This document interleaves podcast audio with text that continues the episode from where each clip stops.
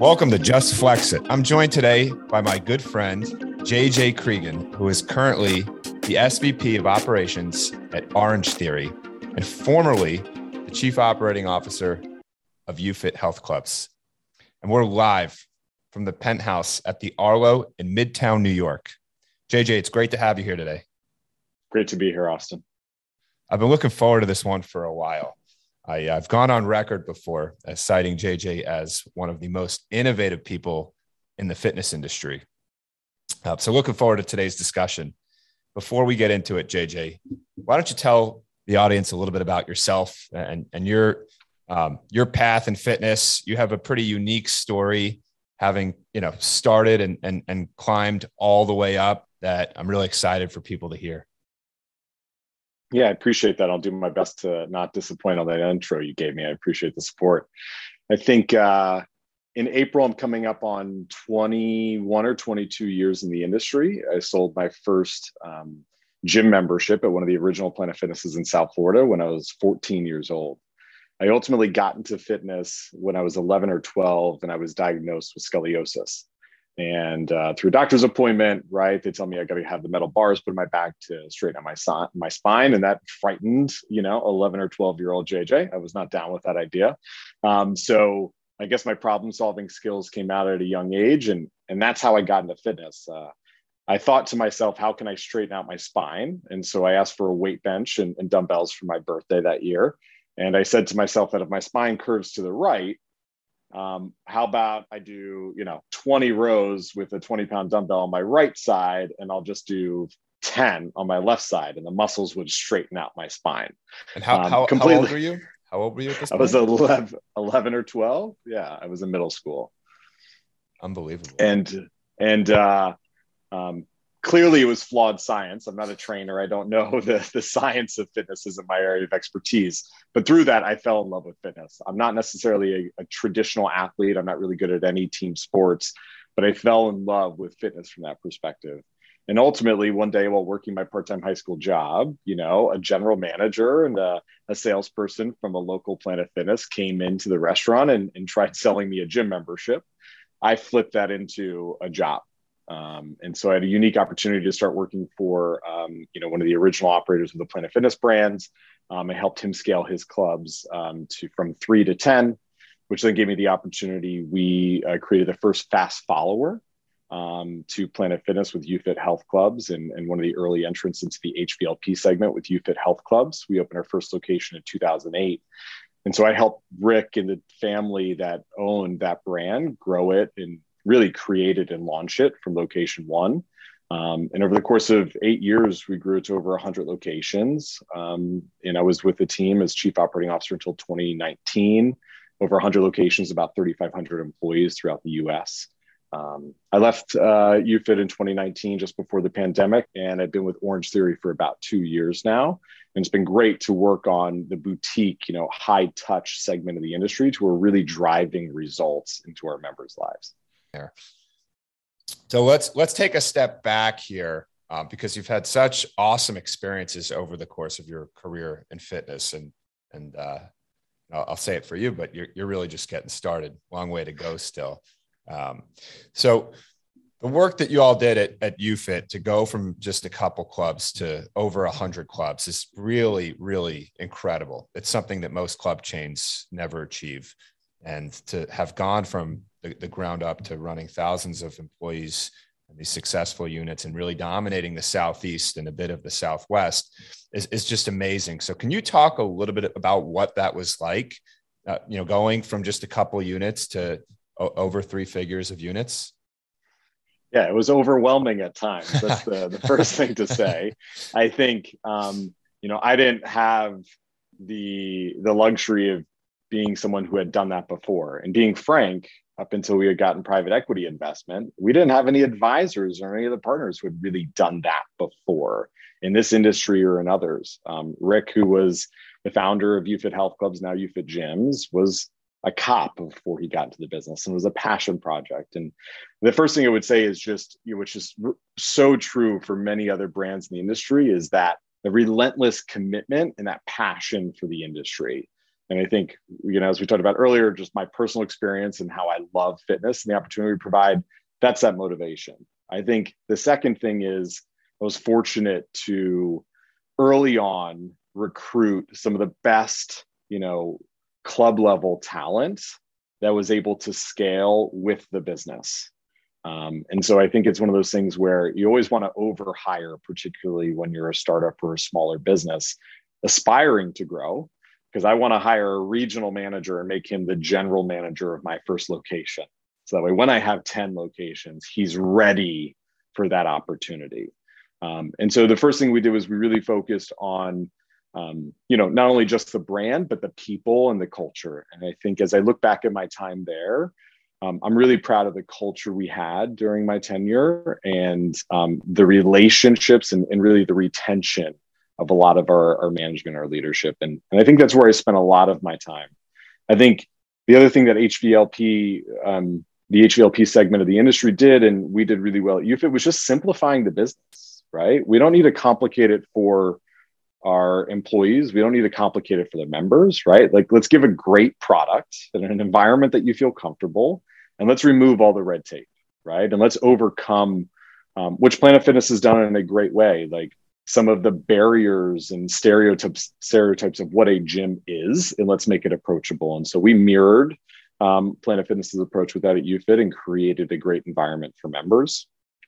And I think for me, as I scaled and the business grew, you know, I'd wake up tomorrow and I'd be facing a problem that I never experienced before. Like, how could I? At the time, I was in my 20s, and it was my first time running a 20 location chain.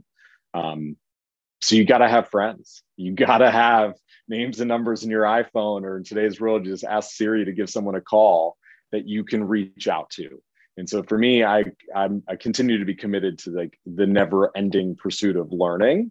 And leveraging Google, because when I have a problem, I want to Google the solution. And I think in the world of someone who's, you know, not a data scientist, but I knew we needed to leverage our data in a specific way, you start reading articles and you leverage, you know, Harvard Business Review and what books can you buy and who can you ask and how can you build relationships. And ironically, Dave Carney, who's the president of Orangetheory, was one of those people that I reached out to while I was at Youfit in hopes of learning and picking his brain on solving problems that I had. And ultimately that led to the relationship and the friendship, which probably led to me being on the team here. And so I think always seeking advisors and advice, whether it's something you're doing independently or with others, is really huge and important. And just one more thing on the point of scaling, you know, going from 20 to 60 to 80 to over 100, right? At each step of the way, you were doing something new. I think one of the things that in a startup high growth environment that people most and best learn is how to figure things out. And I think this is what you were trying to say, how to figure things out that you haven't been through before, right? That just becomes a skill, and being comfortable in that uncomfortable situation. What were some of the struggles or the harder moments during that scaling process as you were hiring and quickly and promoting people and just trying to figure out how to get to the next phase as quickly as you could? I think when things are good, right? And you think every decision you're making is the right decision. You feel really confident and really comfortable where you're at. And then all of a sudden, something's wrong. And the plan, the vision, the strategy that you had gets thrown out the window.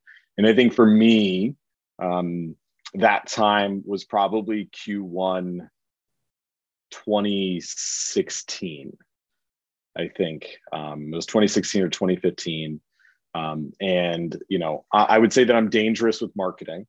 I would say that I'm better with traditional marketing than the digital marketing world because it evolves and adapts so quickly, and I haven't lived it.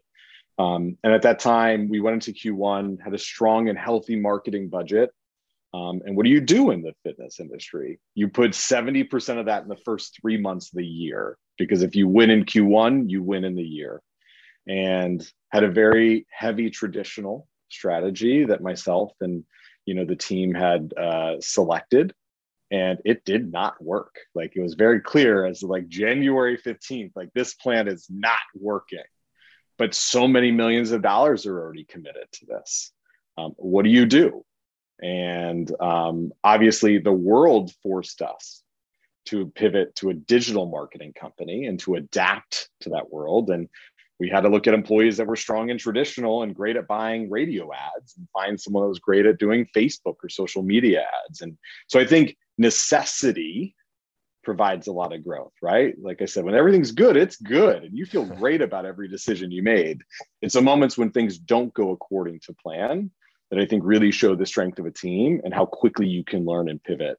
And that led to a digital transformation for Youfit, just like many other companies at the time, and transformed how we hired people and the work that they did, and eventually led us to bring on Salesforce as a CRM system and really managing our sales funnel in a new way. And I think the alignment of both marketing, operations, and sales from the corporate office to the location, or in my world today, the studio, like that necessity created that bond to optimize and adjust your strategy on a daily or weekly basis, which was super powerful. And I'm really impressed with what we did as a team during that time. So you guys were stronger for the difficult times that you went through. Yeah, I think for all of us, we learned something we didn't know, right? It's not like we said, thankfully, to the board and the ownership team, they weren't like, JJ, you sucked in January 2016. You're fired, right? Thankfully, we were given the opportunity to recover from our mistakes and rebound from it. Okay, so we fast forward a bit now. So you reached out to Dave Carney. You reached out cold? Yeah, 100%. Reached out cold. And here we are now at OTF. It's been a couple of years, wild ride through the pandemic. I'm super curious to get into what it's been like transitioning from the club operator side to the studio side, what that adjustment was like, where the similarities exist and where things are super different, where the learning curve for you has been. I think that's really interesting stuff to get into. I think first, right, I started March 2nd, 2020, 10 days before I held my first conference call on something called the coronavirus. And, 14 days before we had to shut down our corporate studios and to get the rest of the U.S. network comfortable shutting down, and 18 days before I had to let go of almost 200 employees, right? And so I think my initial 30 days, just like so many others that started a job in Q1 2020, was just frightening, right? I'm a husband, I'm a father of young kids, and I left a team where I probably would have been one of the last people standing to when I'm one of the last people in the door. And so you go through that cycle of, what am I going to do? How am I going to get through this? Am I safe? And I think, if you're lucky, you can break through that fog really quickly and look at what's important. And while, at Orange Theory, we had to let go of employees just like every other business in the world did. You didn't get rid of all of your employees, right? And in my division, I didn't get rid of every employee. And so for me, I personally doubled down in building relationships with the team that I had. I was a stranger to you 10 days ago. Now we're all in this together. Like, how can we define how we operate as a division and team within the current brand? And so, that work is still not done, right? There's still trust to be built, and those relationships need to mature and develop over time. But I think I did a good job, or attempted to do a good job, at creating a bond with my team so we could move stronger, faster, later when we were ready. And so that was me. And I'm really proud of what my team and I did with our corporately owned studios. And the Orange Theory brand overall, 1,500 global locations, some of a heavy franchise business. So the majority of our studios are owned and operated by entrepreneurs across the country. And so immediately we went into support and advocacy for those franchisees, right? How can we help Austin franchisee and, operating the studio in the Arlo in Manhattan, right? How can we support you in navigating this time? What resources can we provide you? How can we make it easier for you? And that's what a franchise is, right? Like, we're supposed to take a lot of the guesswork out of it. Immediately we started investing in, a virtual tool, just like the rest of the industry. How can we service the members remotely, and what are the best practices for that? And I'm happy to say that while our Orange Theory Live product has a lot of work to do and is still very much early on in its life, it helped keep our franchisees afloat during the pandemic. And just continuing down that thread there. So digital, you mentioned a little while ago, it's going to play a part in the future for OTF. the at-home piece is important. How do you at OTF see the digital world existing in brick and mortar, but also existing in the home? What's that balance? What's the future of digital for OTF? Yeah, I think the first is none of us know, right? And we're you know, hopefully our days of the ebbs and flows of this are done, and it's just green pastures ahead. But I think at the end of the day, fitness has always been driven by convenience, right? And clearly, with only 20% of the U.S. adult population being a member of a fitness center, we haven't made it convenient enough, right? There's still hurdles to engaging in a fitness program. And so there's opportunities to make it easier, which is something that we've done at Orange Theory by making sure that every workout is prescribed and, you know, is there to deliver results. But how can we make it even easier and more accessible to you? And, you know, I used to say when I was selling a gym membership, I probably am horrible at it today, but when I used to do this, right? Oh, how close do you live? You know, do you live or work near the gym, right? And, oh, I live right down the street. And I would always say, like, great, Austin, because you want to make sure the gym is convenient, but not too convenient. And the person in front of me would say, what do you mean not too convenient? I'm like, well, the couch is super convenient. The fridge is super convenient. And that will always win out, right? Like, but we want to make sure that fitness is accessible for you today. And so I think digital or at-home solutions, they will never replace 100% the in-person aspect, right? I still want a treadmill. I still want dumbbells. I still want a bench press. I still want a row. But they make it accessible for me to be more active, more often, more frequently. My wife is someone who has only worked out at home for the past 5 or 6 years, right? She's done virtual PT sessions with Flexit. She's on yoga at home. That is all she does. And so if Orange Theory or any other brand wants to get after my wife, you have to have an at-home offering.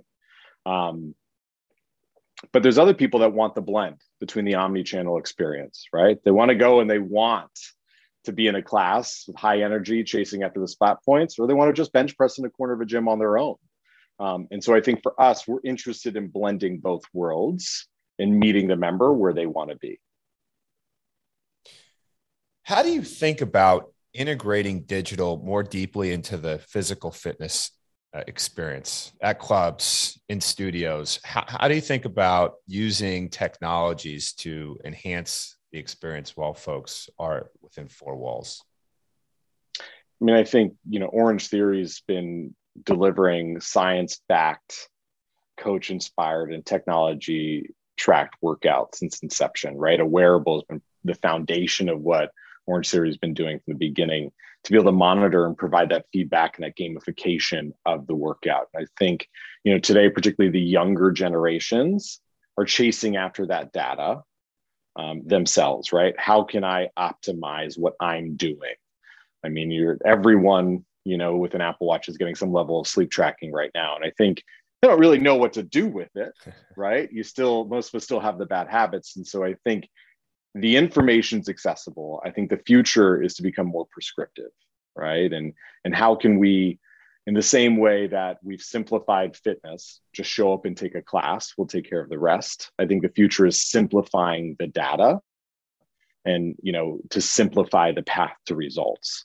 And so I think the wearable technology is a great step in that direction, right? Like, if someone asked me if they should buy an Apple Watch today, I would say, yes, it'll make sure you stand up at least every hour, right? At minimum, that's a move in the right direction.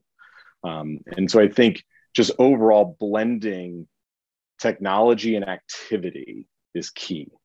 I think there's extremes, right? I have a coworker that wears like 4 wearables every single day and is like chasing down the nuances of his data. That's not me. But some people love to chase down those little incremental tweaks in their lifestyle. Once again, 80% of the population is U.S. population has never been a member of a gym before. Can we take that wearable data? Can we take the workout experiences that we're delivering to nudge them and keep them active, right? Starting is one thing, being consistent is the other part. And I think technology provides a great opportunity for us. So what's your advice to someone who's struggling to get started? Maybe they've worked out in the past, right? They're having trouble getting back into it. They've never worked out before, but, you know, what are the 2 or 3 things that you'd counsel them with to try to get them going? I mean, clearly my first recommendation would be to join an Orange Theory. My second recommendation, if that doesn't work for you, would be get virtual PT sessions through Flexit. The third recommendation would be to, you know, find a friend and join a gym, right? I think first, you know, we ponder so many decisions and we have so much information available that the information delays our action sometimes, right? Like, I want to research gyms online. I want to take a free Orange Theory class. I want to take this boutique class. I want to try this out online. I think ultimately, if we all just started something, it would increase the chances that we would stick with it. You can't stick with anything that you don't start. And so I think that would be my first recommendation, is just do something and make sure you're comfortable with it, right? During the pandemic, team sports have come back. Walking has come back. I mean, heck, I bought a skateboard, which I haven't ridden a skateboard since I was like 9 years old, right? To be active with my kids outside. So I think first is just do something, whether it's at Orange Theory or at home, it doesn't really matter. The second is find that accountability partner. You know, the best thing in the industry is you can buy that accountability partner. They're called the personal trainer. They're a coach that's going to provide you the accountability that you need. The second best is a friend or a family member that is in support of you in the journey. And right, you don't need to show up and have a workout program, although that would be the best thing you can do. If you show up and you just use 10 machines a day inside a gym, or do, you know, 100 push-ups, you will be incrementally healthier. And I think that's contagious, right? Once you get started and you can feel the physical and emotional benefits and mental benefits of it, like, that'll provide the momentum. You're going to fall off the wagon. But if you have someone who supports you in your journey that can kick you back on it, like, that's a win, in my opinion.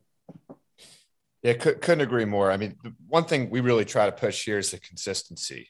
People sticking with it, you know, you don't have to wait to the summer to get fit, or the spring to get fit for summer, right? You don't have to wait till January to get it and set intentions. But it's about consistency, finding a good rhythm, and things ebb and flow. JJ, a couple fun questions here before we call it for the day. So curious what your workout routine is and how your workout routine has changed over the last 20 years as you've been in the industry.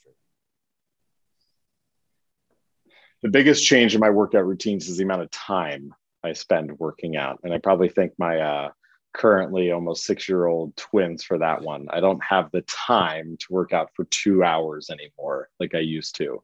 But I think I love strength training. I think that's where, you know, I gain the most benefits from it, physically and mentally and emotionally. But you know, I used to be a person that used to work out at night. I'd close down one of my gyms. I'd finish my shift visiting studios or locations, and I'd get a workout from 7 o'clock to 9 o'clock at night, both cardio and weightlifting. I think it's actually really Orange Theory and the HIIT movement that in 2013, 2014 showed me that I could do a lot of work in a very condensed amount of time and get benefits. And so that really inspired my workouts. And I learned how to use TRX, which is one of my favorite tools, thanks to Orange Theory.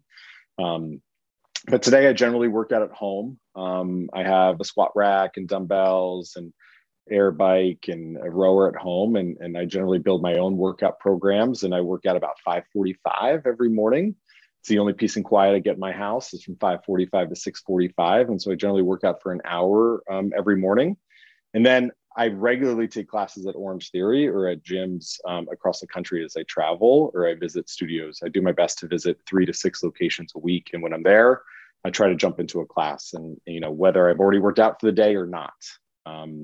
So last week, I was in London and I took multiple classes at our studios, and I also visited a couple other boutique concept and took classes there. And so I love the group environment and the community and the energy that comes from doing the same workout with 10, 15, 20 other people. That energy is super contagious and is super motivating. But I also love the peace that I get with putting my headphones in and working out inside my own garage and fighting off mosquitoes at 5:45 in the morning in humid South Florida. Oh, that's awesome, and appreciate you sharing that. JJ, before we wrap for today, anything that you want to leave everyone with? Yeah, I think first, for those that are in the industry, I think everything that we're doing today that we feel proud of and that we're happy with, I think there's still just so much more that we can do. And I look at it, you know, in my roles today is not through the member lens, but through our team member lens and our employees. And if we invest in our employees and we make them better at their jobs and we create passion in them and we give them the skills to be successful and really show them that they can go from being a front desk employee to a chief operating officer, you know, in their career, because those are the opportunities that I do believe really exist. I think if we deliver that to them, they will deliver to the members. And so if we consistently upskill our team and we invest in them and we create passion and trust and a culture with them inside our locations, whether it be virtually or brick and mortar, I think that is handed off to the members and they know it, they feel it. And so for me, that's something I'm super focused on. And I think for those that are inside the industry, just, you know, end this podcast and go do some push-ups, go for a walk, you know, join an Orange Theory. I think movement is key for our world today, and particularly with the stresses of the past few years, the mental, physical, and emotional benefits are real. I would not have gotten through the pandemic if it wasn't for my ability to have an outlet like fitness. And so I think, you know, take care of your team and your employees, and they'll take care of the members, and just stay healthy. I appreciate that so much, JJ. Your story's so inspiring, from the kid who was trying to fix his scoliosis all the way to COO, now at Orange Theory, and just getting started. Looking forward to seeing what's coming next for you. Thanks for the time today, and hopefully we'll have you back soon. Thanks, Austin. Appreciate it. Thank you for tuning in to the latest episode of the first season of Just FlexIt. I'm Austin Cohen. And I'm Justin Turetsky. Don't forget to hit that subscribe button. Follow our socials at flexit_fitness and keep up with us online at flexit.fit. That's flexit.fit. Thank you.